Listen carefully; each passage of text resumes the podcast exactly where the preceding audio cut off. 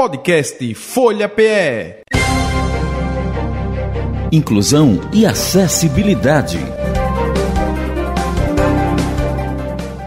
Ele é oftalmologista, especialista em genética, do Grupo Retina Pernambuco, do Comitê Paralímpico Brasileiro, pesquisador, uma figura que eu tenho um, uma honra muito grande de ter encontrado no meu caminho e não pretendo que esse caminho me tire da, novamente ele, mas está conosco hoje ao vivo pela primeira vez. Já deu entrevista aqui para mim por outras vezes, mas na pandemia, naquele momento que a gente fazia o programa de casa, Diego, hoje ele veio ao vivo tomar uma aguinha com a gente. Doutor Ronaldo Lima, um prazer muito grande, amigo, estar com, com você aqui e uma satisfação enorme aqui no Resgatando a Cidadania. Boa tarde. Boa tarde, Domingos. Boa tarde, Diego e todos os ouvintes da Rádio Folha e de todas as outras rádios parceiras. É, o prazer é meu, Domingos, de estar aqui, né? É, e eu digo que a, a, honra é minha de ter conhecido você, né? Que bom que o destino né, fez a gente se encontrar aí. Você que tem esse trabalho fantástico de, de inclusão, né? De, de, e traz muita informação, né? Que para todos os ouvintes. E isso é muito bacana, né? É, é desse jeito que a gente vai mudando e melhorando a nossa sociedade. Eu sou seu fã, sou seu fã. Doutor, vamos é, falar é, um pouco. É verdadeiro. Viu? Vamos falar um pouco fã. hoje sobre ciência, desenvolvimento da oftalmologia, tratamento, a questão das retinas, mas também lá no segundo bloco falar um pouco sobre a importância do esporte. O senhor que teve bem de perto numa posição diferente lá no Comitê Paralímpico, não jogando bola, mas dando condições para que essas pessoas tivesse a possibilidade de se desenvolver. Então, vamos trazer esses dois momentos. Eu queria já iniciar, porque muito é, é questionado sobre a questão da oftalmologia, os tratamentos, o desenvolvimento. Nós temos mesmo um desenvolvimento grande na área oftalmológica, falando assim de maneira geral, tem nos últimos 30 anos, vamos falar? Temos sim, viu, Domingos? É, a oftalmologia, dentro da, da medicina, é uma das áreas que mais avança nos últimos anos devido a uma facilidade de, de acesso uh, a examinar o olho, né? Então, é, diferente de outros órgãos internos, né? O, né quem, quem vai para oftalmologista aqui sabe, né? É, normalmente é, a gente usa só uma lâmpada, né? Com, o paciente encosta o queixo e a testa, a gente consegue examinar bem o olho e após a dilatação da pupila a gente vê toda a retina, consegue fazer exames de fotografia, né, tomografia de coerência óptica, que são alguns exames para avaliar a anatomia, a função da retina de maneira muito fácil. Então, é, devido a isso, né, é, foi uma área que avançou bastante e, inclusive, já tem terapia genética para oftalmologia, viu, Domingos? Certo. Isso começa por onde? Essa, é, é, essas terapias, esses descobrimentos, é sempre pelos Estados Unidos, é sempre por lá, ou o Brasil ele tem potência de descobrimento nessa área oftalmológica? Pelo que o senhor conhece, pelo que o senhor estuda pesquisa. Então, normalmente esses estudos é, de, de, genética, de célula-tronco, né, têm começado, é, tem despontado mais Estados Unidos e Europa, né? Mas o Brasil também, também faz pesquisa nessa área, tá? É, alguns centros, né, como São Paulo, Minas Gerais, aqui Recife também, a gente tem colaborado com esses grupos de fora, né? E muitos desses estudos são multicêntricos, né? Então, são parcerias com, do, do Brasil com os outros países, e, e, realmente a gente carece um pouco, né, de, a gente não, não tem o mesmo investimento nessa área de pesquisa como esses outros países mais desenvolvidos têm. Então, por isso que normalmente esses estudos vêm de lá. Mas depois de aprovado lá, né, a, a gente tem um exemplo de uma medicação que é o Voretigeno, né, Parvovec. Ela essa medicação é usada para tratar pacientes com distrofia da retina é, relacionada ao gene RPE65. Né? É, é, o nome de um gene, né? Que, que codifica uma proteína específica e pode, dar, pode levar à cegueira. Então, essa é a terapia gênica que está aprovada. Ela foi aprovada lá nos Estados Unidos em dezembro de 2017 e chegou aqui no Brasil em agosto de 2020. Né? Tem, tem todo um processo de, de avaliação pela Anvisa, né? pelos órgãos reguladores, para poder ser aprovado a, a medicação. Mas o, o, teve grupo brasileiro envolvido também nesses estudos, tá? durante o desenvolvimento da, da medicação, e, e hoje ela é uma realidade aqui no Brasil também. Agora, ela é, a Anvisa, depois que ela aprova para a gente trazer ela para o paciente, isso é uma questão mesmo de política pública ou ela já vai também para o mercado privado, mercado pago? geralmente quando tem uma descoberta, eu estou falando da, da, da oftalmologia, né? Porque outros remédios é diferente, às vezes, né? É, sendo aprovado pela Anvisa né, e, e, e regulamentado né, pela ANS, né, o, vai ser disponível aquela medicação né, na, na, parte é, privada, né? Para o serviço público tem que passar por uma outra aprovação, que é, que é pela Conitec, né? Que é uma, que é uma comissão que, que diversos órgãos que avalia é, a viabilidade de colocar aquela medicação no SUS, né? Então, eu, é, o exemplo que eu falei, o Voretigene Nepavovec passou por avaliação, mas não foi aprovado para ser usado no SUS ainda, certo? Existe e, e uma discussão ainda, né, de, de, talvez a empresa que, que detém os direitos dessa medicação vá tentar novamente, mas é importante, inclusive, a participação da sociedade quando tem essas consultas públicas, porque é, é importante que todo mundo alimente o sistema e informe né, ao, ao, aos órgãos reguladores, né, o, ao governo, né, que da importância dessa medicação, né, de se é o que é que pode trazer de benefício para o paciente, né, porque tudo isso é ouvido, né, os colegas especialistas também dão sua opinião lá, inclusive com fundamentação é, de, de, artigos científicos, né, e para poder o SUS viabilizar essa medicação.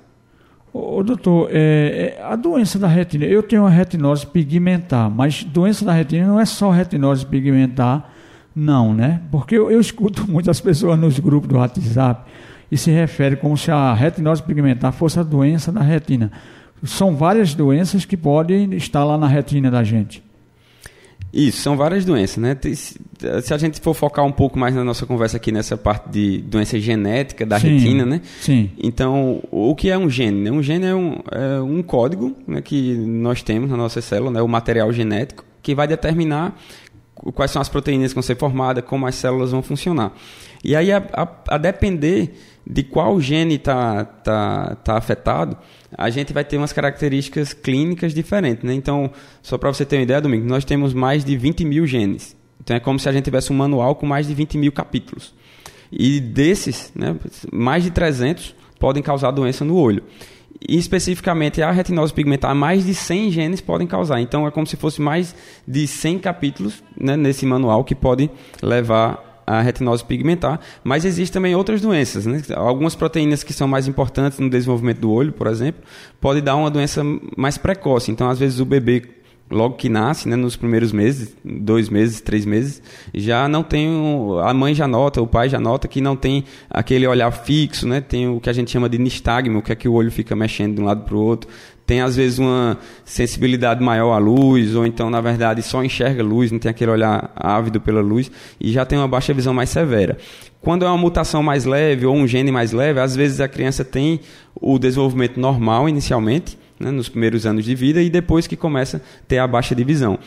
Mas existem doenças genéticas que podem começar até na idade adulta, depois de 40 anos, 50 anos, e pode ser genético também.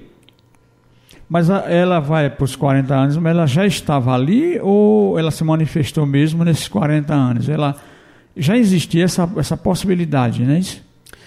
Quando ela se desenvolve depois. Por exemplo, eu tenho, tem pessoas que ah, eu descobri que tinha uma, um problema oftalmológico, mas já com, na idade madura e coisa e tal. Mas ela já existia, ou ele já tinha essa predisposição, mesmo sendo genética? Então, quando a gente fala doença genética, significa que você já está lá, já, nasceu, já tem a é possibilidade. Isso, você já nasceu, você herdou aquilo, né? É, herdou. Do pai ou da mãe ou dos dois. Não tá, pode não estar tá manifestado, né? Isso. E algumas vezes é interessante também, às vezes nem o pai nem a mãe tem doença genética e nem não carrega o gene, mas no desenvolvimento do embrião houve uma mutação e a partir daquele indivíduo ele pode passar para as próximas gerações. É o que a gente chama de mutação de novo. É uma coisa que é doença genética, só que você não herdou, nem do pai nem da mãe.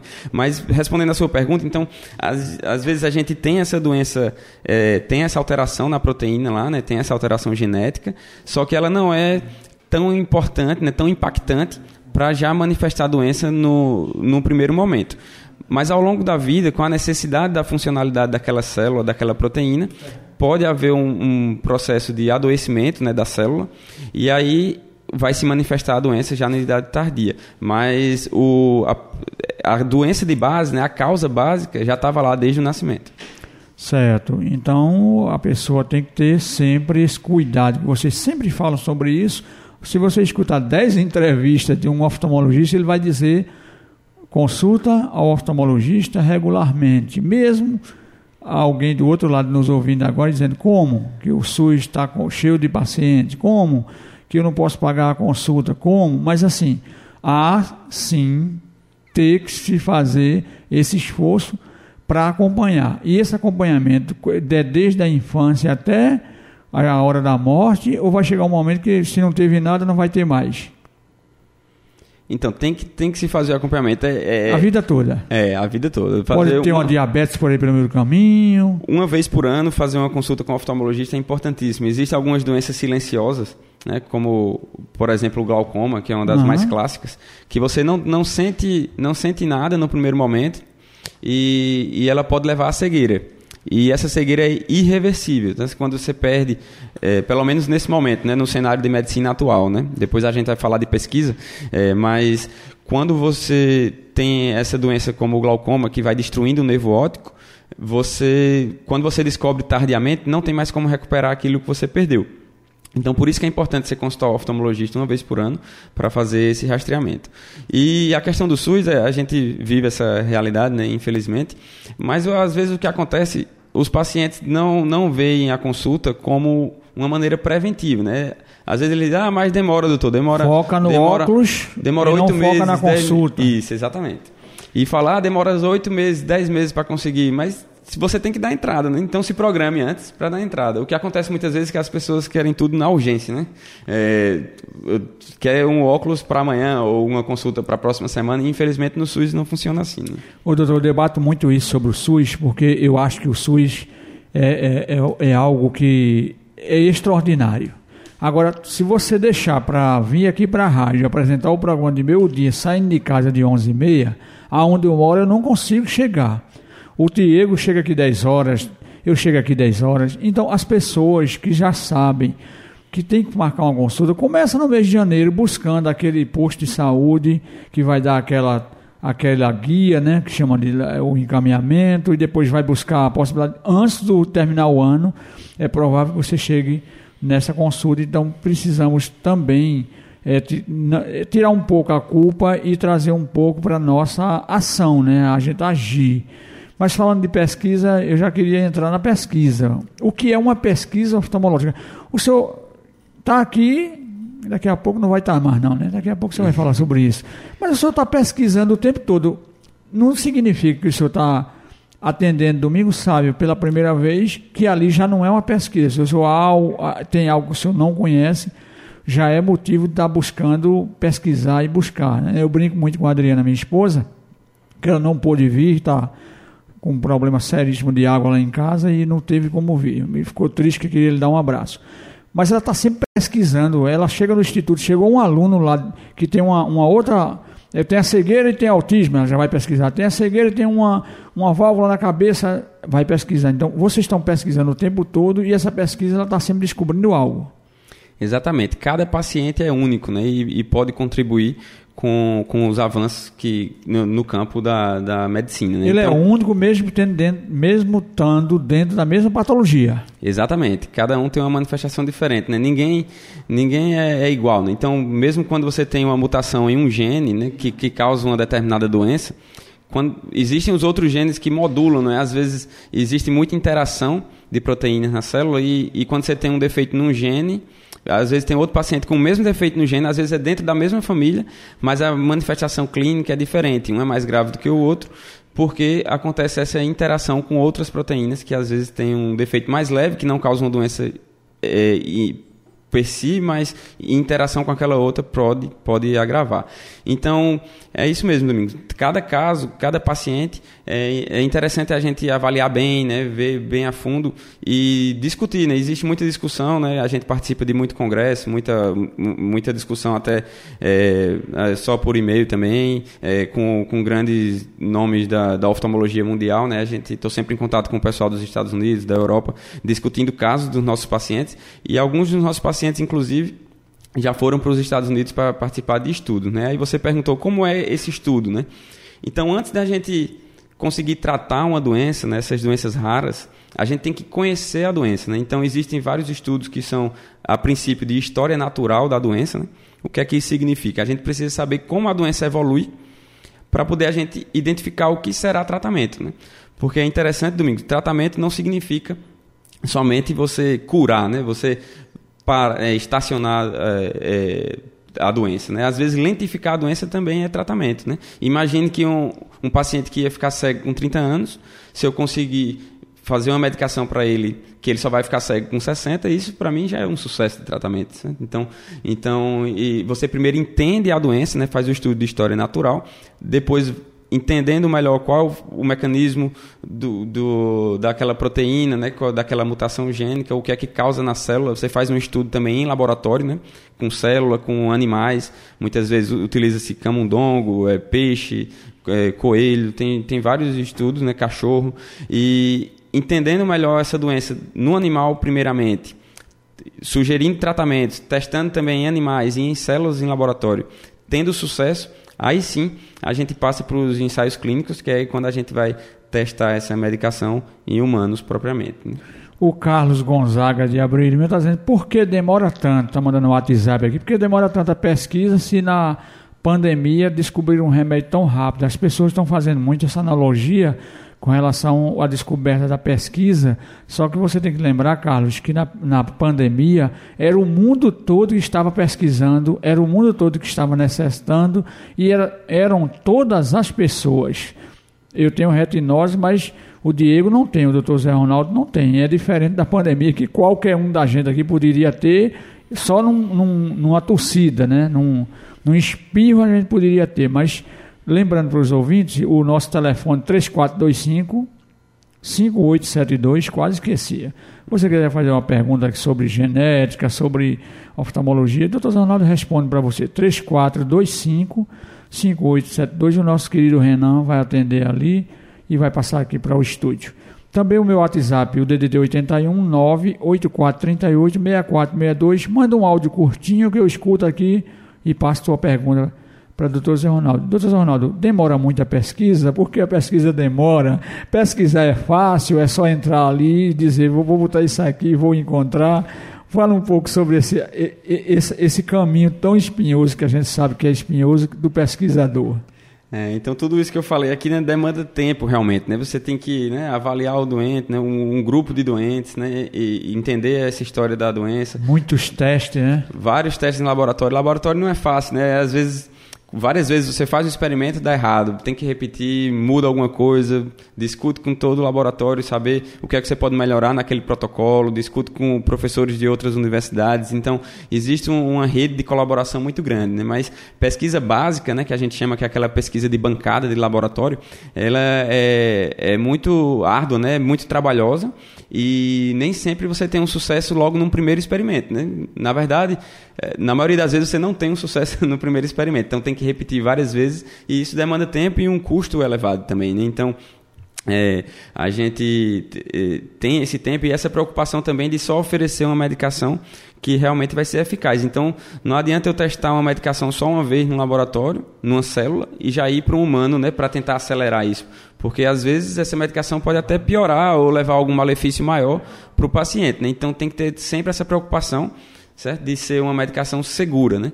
E tanto é que a gente testa em laboratório, em, em células, em animais, testes em animais de maior porte, para depois ir para um, pro, pro humano, né? E quando a gente vai também para os seres humanos, pega um grupo bem pequeno de pacientes que já tem uma visão mais comprometida, né? Falando da parte visual, é, porque se houver algum problema, a gente vai levar um malefício menor, né? E aí, feito nesse primeiro grupo, entendido que é seguro a medicação, a gente pega um número maior, que é o que a gente chama de estudo de fase 2, já com um número maior de pacientes, para ver então se a medicação é realmente eficaz.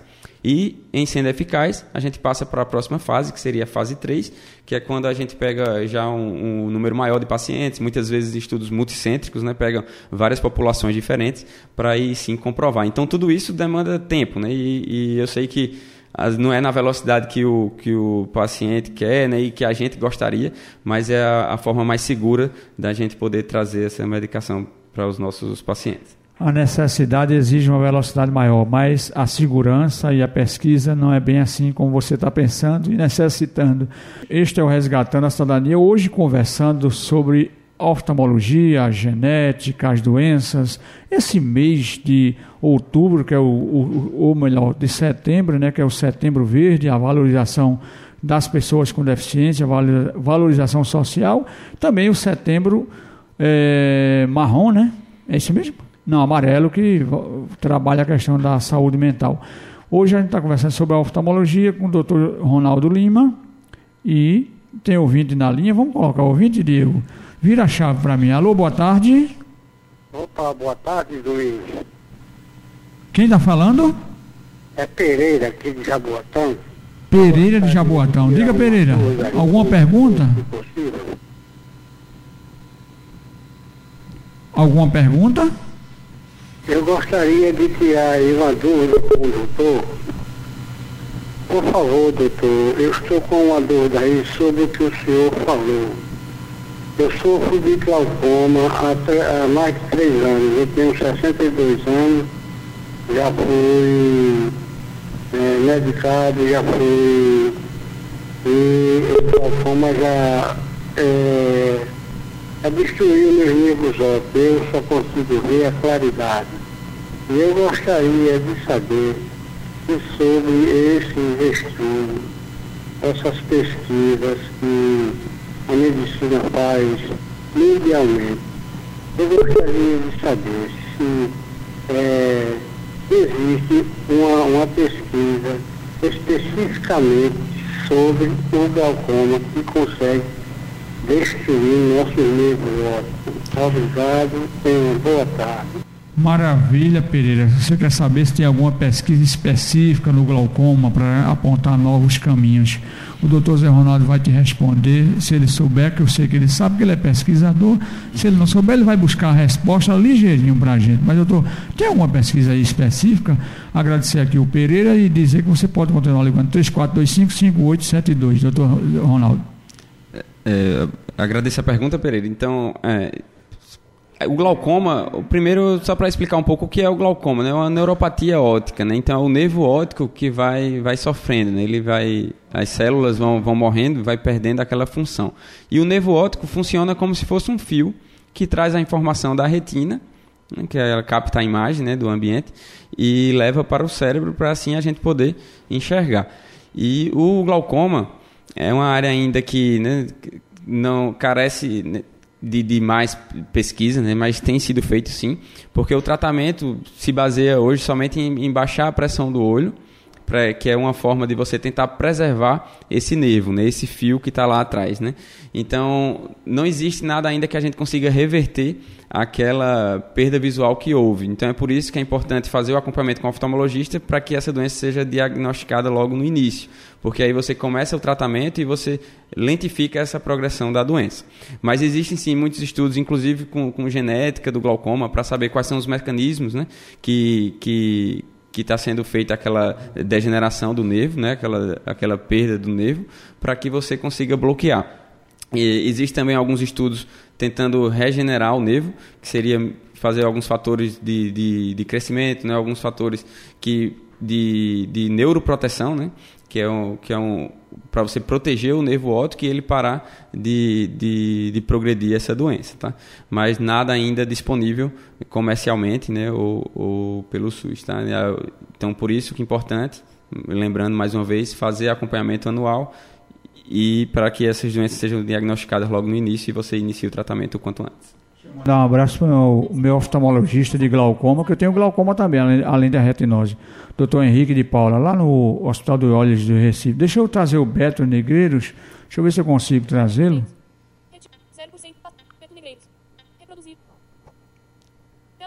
Beto Negreiros, Paulista, Pau Amarelo, Pernambuco. Eu queria saber do doutor Zé Ronaldo. Primeiro quero parabenizar pelo grande profissional que ele é. E sou paciente dele. Eu queria saber, doutor Zé Ronaldo, se um paciente de Stargardt, ele pode vir a perder a visão total. E se ele pode ter é, retinose pigmentar Stargardt. Ao, é, no mesmo... De, de ordem genética. Entendeu, doutor? O, Sim. Beto Negreiros? Sim, é, obrigado pela participação, Beto. Um abraço. O Beto é meu paciente. E a- foi uma excelente pergunta. Na verdade, o, a doença de Stargardt, ela diferente da retinose, né? A retinose você vai perdendo primeiro a visão à noite e vai perdendo a visão periférica. Então, é como se o paciente fosse, né, na evolução, ele vai chegar um momento que ele está como se estivesse enxergando através de um canudo, né, de um tubo. Ele vê muito bem a parte central, às vezes consegue ler uma letrinha bem pequena, mas não consegue andar bem, não, não consegue se locomover, porque ele perde essa visão periférica. Aí ele pode tropeçar, cair, bate- esbarrar nas pessoas. né? E, e enquanto a doença de Stargardt é o contrário, ela começa perdendo a visão central e mantém a visão periférica. Então, o paciente eh, eh, não consegue ler letras pequenas, tem que usar eh, ampliação, né? tem que usar lupa, muitas vezes. Não consegue reconhecer o rosto das pessoas, mas anda muito bem, certo? Consegue correr, andar, fazer tudo, tem, tem uma independência maior. E então, a doença de Stargardt é um se a gente falar só de gene, né, da frequência de genes, é, a- é o gene que é mais prevalente na população e é a doença mais frequente, então, né? Porque a gente, a retinose ela é mais frequente que a doença de Stargardt, só que são mais de 100 genes que causam. Então, se a gente for analisar por gene, ela é o gene mais prevalente, né, que é o gene ABCA4. E ela pode sim, já é mais raro, mas ela pode levar uma cegueira total quando tem algumas mutações mais deletérias daquela proteína da doença de Stargardt. O mais comum é que o paciente na, na adolescência, adulto jovem, comece a perder essa visão central e ao longo da vida isso vai evoluindo e já e normalmente não fica cego de depender de uma de uma bengala de, de um guia não certo mas são raros os casos que chegam nesse ponto e existe também muito estudo acontecendo para essa doença de Stargardt viu e um deles inclusive com uma medicação bem comum que, que nós conhecemos que é a metformina é, e está ainda em estudo inicial né mas está vendo o efeito dela na, na retina que talvez ela pode lentificar eh, essa doença. E foi aquilo que a gente falou, né? Às vezes o tratamento não necessariamente precisa parar a doença por completo ou reverter, né? Se a gente consegue eh, já lentificar e fazer aquela perda mais leve, né? O paciente vai manter visão por mais tempo e isso eh, já pode ser benéfico, tá? Eu falei que aqui esse programa é uma escola. Eu falei para você que isso é uma faculdade. Você que não divulga, não publica, não manda para as pessoas, não diz que tem esse programa aqui. Aí fica as pessoas sem saber que tem uma faculdade gratuita no rádio, no- em plena hora do almoço, no sábado. Eu falei que ele sabe das coisas, mas deixa eu agradecer o Beto Negreiros lá em, nessa cidade charmosa, gostosa e tesuda, da, que é a cidade do Paulista, e trazer outro ouvinte. Tem alguém na linha? Alô, boa tarde. Quem é que está falando? Boa tarde, é a Adriana. Pois não. A professora Adriana, Adriana Silva, como você já conhece. É, eu, primeiro eu quero agradecer pela oportunidade e também a- é, aproveitar o momento e parabenizar né, o doutor José Ronaldo e agradecer também, porque sempre quando alguns pacientes que ele atende, independente adulto ou crianças, ele sempre encaminha lá para o Instituto para que possa reabilitar.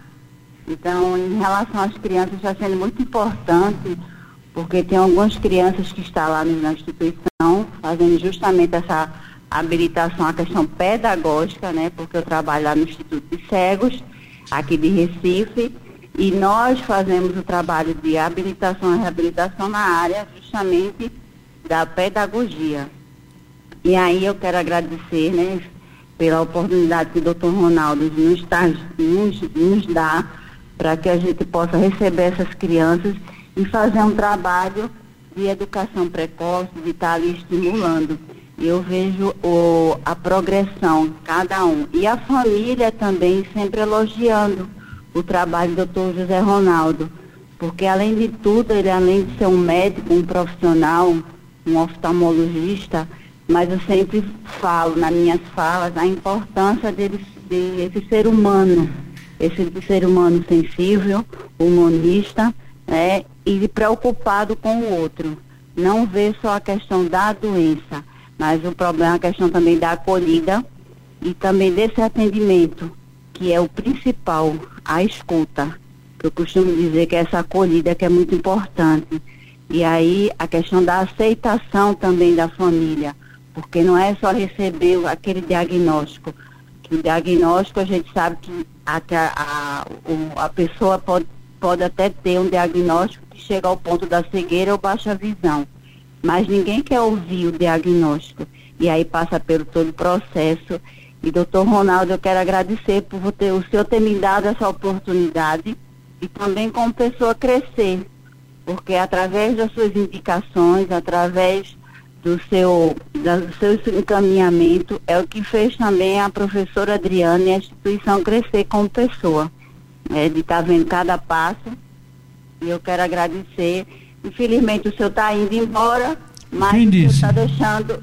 Quem tá disse? Deixando, eu estou dizendo Quem falou? também. Nossa, eu não Deixando- estava sabendo, não. Não, deixando essa sementinha, né? Mas uma sementinha boa. É uma sementinha que vai sempre estar crescendo. Porque tudo aquilo que a gente planta de bom, a tendência é a gente colher o que é bom. E é, aí é o senhor que vai colher, e eu tenho certeza que o que o senhor está fazendo é para justamente, mais uma vez, colaborar e ajudar nesse crescimento que é a questão da pesquisa, que é tão difícil, né? E aqui no Brasil a gente sabe que, infelizmente, é, é difícil. Tá, Mandar, uma- então, eu mandar um abraço para Adriana, obrigado pela sua participação, Adriana. Nada. e eu que agradeço, na verdade, a parceria que, que do, do Instituto dos Cegos, né, da, da sua pessoa também, que, que tem recebido os nossos pacientes de maneira tão exemplar, né? E é, é importante esse ponto que, que a Adriana levantou, né? E, então, já ela já soltou aí já o spoiler, né? Que eu estou indo embora. E essa história que ela falou aqui, que o senhor vai para onde? O senhor tá indo pra... Ninguém estava sabendo disso, o senhor está indo para algum lugar, é? É, Domingos, aqui é a minha última semana em Pernambuco, pelo menos nesse, nessa, nessa fase, né? Espero voltar depois para trabalhar aqui de novo. Mas quinta-feira eu estou me mudando para os Estados Unidos.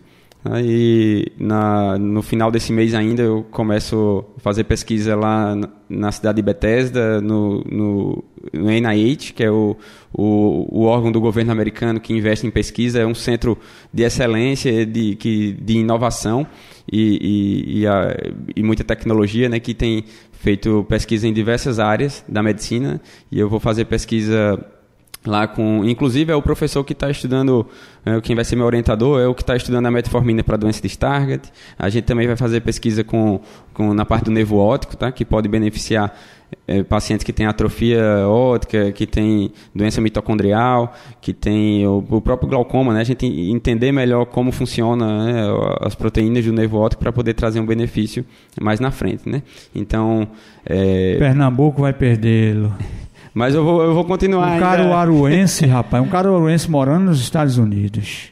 Caruaruense, não é o senhor? Isso, isso. Vim lá de Caruaru, terra boa, viu? Bom de ir no São João, comer milho e dançar forró. Olha aí que maravilha. Que maravilha, doutor Zé Ronaldo. A gente sabe que a gente brinca, perdemos um, mas talvez ganhamos algo mais. Que o senhor vai estar num celeiro de pesquisadores e vai buscar cada vez mais informação para a gente. Quer dizer que vai para lá e definitivo.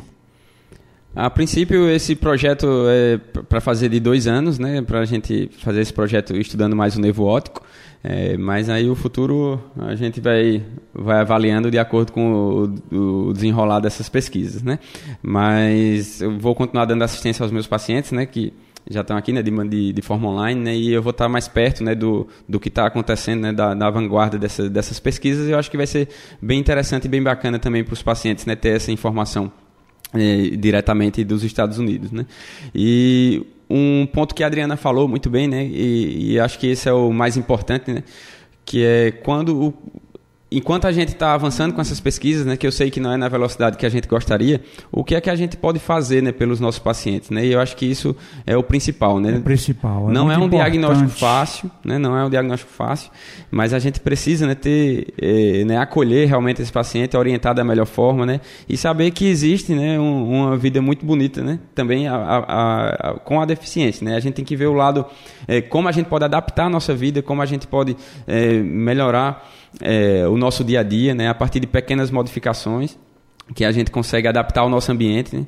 Infelizmente, a gente sabe que nossa sociedade não é muito adaptada para um indivíduo com baixa visão, mas aos poucos a gente vai sim mudando né? com o nosso trabalho de formiguinha, né? de orientação, com, com a Adriana, no? Instituto Cego, Domingos, trazendo informação. E eu acho que é muito importante isso. Tá? Quem, quem é meu paciente aqui sabe, são consultas né? de, de hora e meia, duas horas às vezes, de, trazendo uma orientação para o dia a dia e informação, né? de tanto de prognóstico, né? o que esperar daquela aquela doença daqui para frente, o que é que tem de novo, né, o que é que a medicina está fazendo e como é que no meu dia a dia eu posso fazer modificações às vezes na minha mesa, no meu computador, no meu telefone, no, no ambiente de trabalho, eu posso conversar com as pessoas na escola, né? Tem muitos pacientes que são, que são crianças e já cheguei até a visitar a escola de alguns pacientes e a gente vê como esse trabalho vai, vai melhorando e vai, e vai trazendo uma, uma inclusão verdadeira para esses pacientes. Né? O doutor, corrido, senão, senão a gente vai estourar o horário e aí a minha chefe vai puxar a minha orelha. Aí eu queria falar ainda sobre o esporte paralímpico, mas eu, deixa eu trazer o áudio de Jaboatão. Ele está tentando aqui fazer uma pergunta. Cadê o áudio? Hoje na lista. Domingos, boa tarde. Aldo José. Parece uma pesquisa sobre o Bardet Biddle. Síndrome de Biddle. Tem uma pessoa nessa área. Que doença é essa? Bardet Miller? Tem essa. Tem Bardet-Biedl. É, é uma doença que pode causar. O principal. É o Aldo de Jaboatão que está perguntando. Aldo, é. obrigado, Aldo, pela sua participação. Então, o Bardet-Biedl é uma doença que ela traz é uma síndrome, né, que a gente chama, é porque tem várias manifestações. Então, normalmente o paciente tem obesidade, pode ter problema renal, muitas vezes tem extradígito, né? O que é isso? Ele nasce com um dedo a mais, né? Ou no pé ou na mão, certo? É, e também na, na questão do olho ele vai ter retinose pigmentada de uma maneira mais comum, mas pode também ter distrofia de cone. Então, é, essa doença é uma doença bem complexa, tem vários genes que podem causar esse bardebido e é uma proteína de transporte na célula, é, é uma doença que gera uma, uma atrofia da retina é, mais grave. Certo? Existem estudos em, em peixe é, para tentar entender melhor essa doença e, e, desenvolver tratamento, mas ainda não tem nada em humanos acontecendo. Mas é, é bom talvez eu falar aqui que existe algumas pesquisas, né, que a maioria das pesquisas tem tentado tratar genes específicos, né? então é, isso aí torna o processo um pouco mais lento, porque quando se desenvolve o, o, o, tratamento, você não pode tratar todo mundo com retinose pigmentar, por exemplo, somente a retinose pigmentar causada por aquele gene. Mas existem outros estudos já trazendo, tentando trazer benefício para um número maior de pacientes esses estudos eles não tratam o gene que o paciente tem o defeito, mas ele vai por uma outra via tentar dar mais saúde à célula é, do olho, né? Então tenta deixar o, o olho, a célula mais forte, né, para resistir, apesar daquele defeito no gene original. Então esses estudos têm um potencial de beneficiar mais gente, né, um número maior de pessoas, e também de trazer uma medicação com um custo mais acessível, né? Porque a gente tem que pensar que é, tenho um, muito dinheiro investido nessas pesquisas e se eu tenho um número maior de pacientes que vão utilizar aquela medicação, eu vou poder dividir o custo na hora de vender a medicação. O doutor, abraçar o Juarez, lá de Igaraçu, ele disse, eu trabalho no Bolsa Família de Igaraçu, sempre sou fã desse programa e gostaria muito que esse programa fosse até as duas horas. O, o, o cara quer matar a gente de fome, a gente vai até uma e meia. Eu já saio daqui já morrendo de fome, se for até as duas, a gente vai ficar, com, vai desmaiar. Mas veja, o senhor também é uma pessoa que participa do, dos grupos sociais, né, das questões mais ligadas a, a, a, essa qualidade de vida, como o Retina Pernambuco, que dá um apoio, e o Comitê Paralímpico, que aí entra a questão do esporte como um, um, um vetor de, de, de socialização, de incentivo pela vida e valorização e também o esporte de rendimento, que também hoje o esporte paralímpico é um esporte de rendimento, haja vista, haja vista os campeonatos mundiais e as últimas Paralimpíadas que nós assistimos. Como foi essa história de entrar no Comitê Paralímpico precisamente? E agora como vai ficar o Comitê Paralímpico sem Zé Ronaldo, hein? então, o esporte é uma coisa que me fascina. Né? Eu, eu gosto muito de praticar esporte. E, e quando a gente vai para o esporte paralímpico, esse movimento, a gente vê como é bacana, né? E como o esporte como uma ferramenta de, de inclusão e, e também como de, de alto rendimento mesmo, né? A gente vê o, o a gente sai um lado do, do, de, desse, da questão da deficiência e começa a ver a eficiência né, desses, desses indivíduos. Né? Então, a gente tem vários exemplos aqui em Pernambuco, né, como a Carol Santiago, né, multimedialista. Carol, um abraço. Ela deve estar tá ouvindo a gente. Carol, deve um tá. abraço para você. Eu mandei o link para ela, deve estar tá ouvindo. Ô, ah, Carol, tá me devendo uma entrevista aqui, Carolzinha. Vem para cá. Vem ao vivo com a gente. E, o, e, o, Raimundo Nonato, né? O Natinho. Isso, o Raimundo Nonato também. O, o cara joga, é, o pessoal fica impressionado, né? joga com a venda no joga olho. Joga muito. Devia ir até para a seleção brasileira que a gente está precisando de alguém que faça gol lá. Pois da, é. A seleção da CBF. Então, realmente, um abraço, Raimundo Nonato, um abraço, Carol. É, e a gente vê, então, no Comitê Paralímpico, né, a gente tem o, o trabalho desde né, do, do, da criança, né, do, no, nos jogos escolares, até esse esporte de alto rendimento, né? Com, com os atletas e, e, a gente vê é muito bacana. E, inclusive, nesse próximo ano, o, o comitê vai visitar todos os estados do Brasil, tá? Então quem está ouvindo a gente, né, que tem alguém com deficiência, tem interesse nesse esporte, né, procura o centro do seu estado, tá, para para encontrar algum professor, alguma orientação. Às vezes você pode testar, né, vários esportes, né, e ver qual é que você se identifica mais, né. Então vai lá, pratica natação, tem judô, tem goalball, né. Inclusive domingo já já jogou goalball também, não foi não domingo? Não, joguei futsal. Goalball não, eu implantei o goalball em Pernambuco em 2002, mas não joguei não.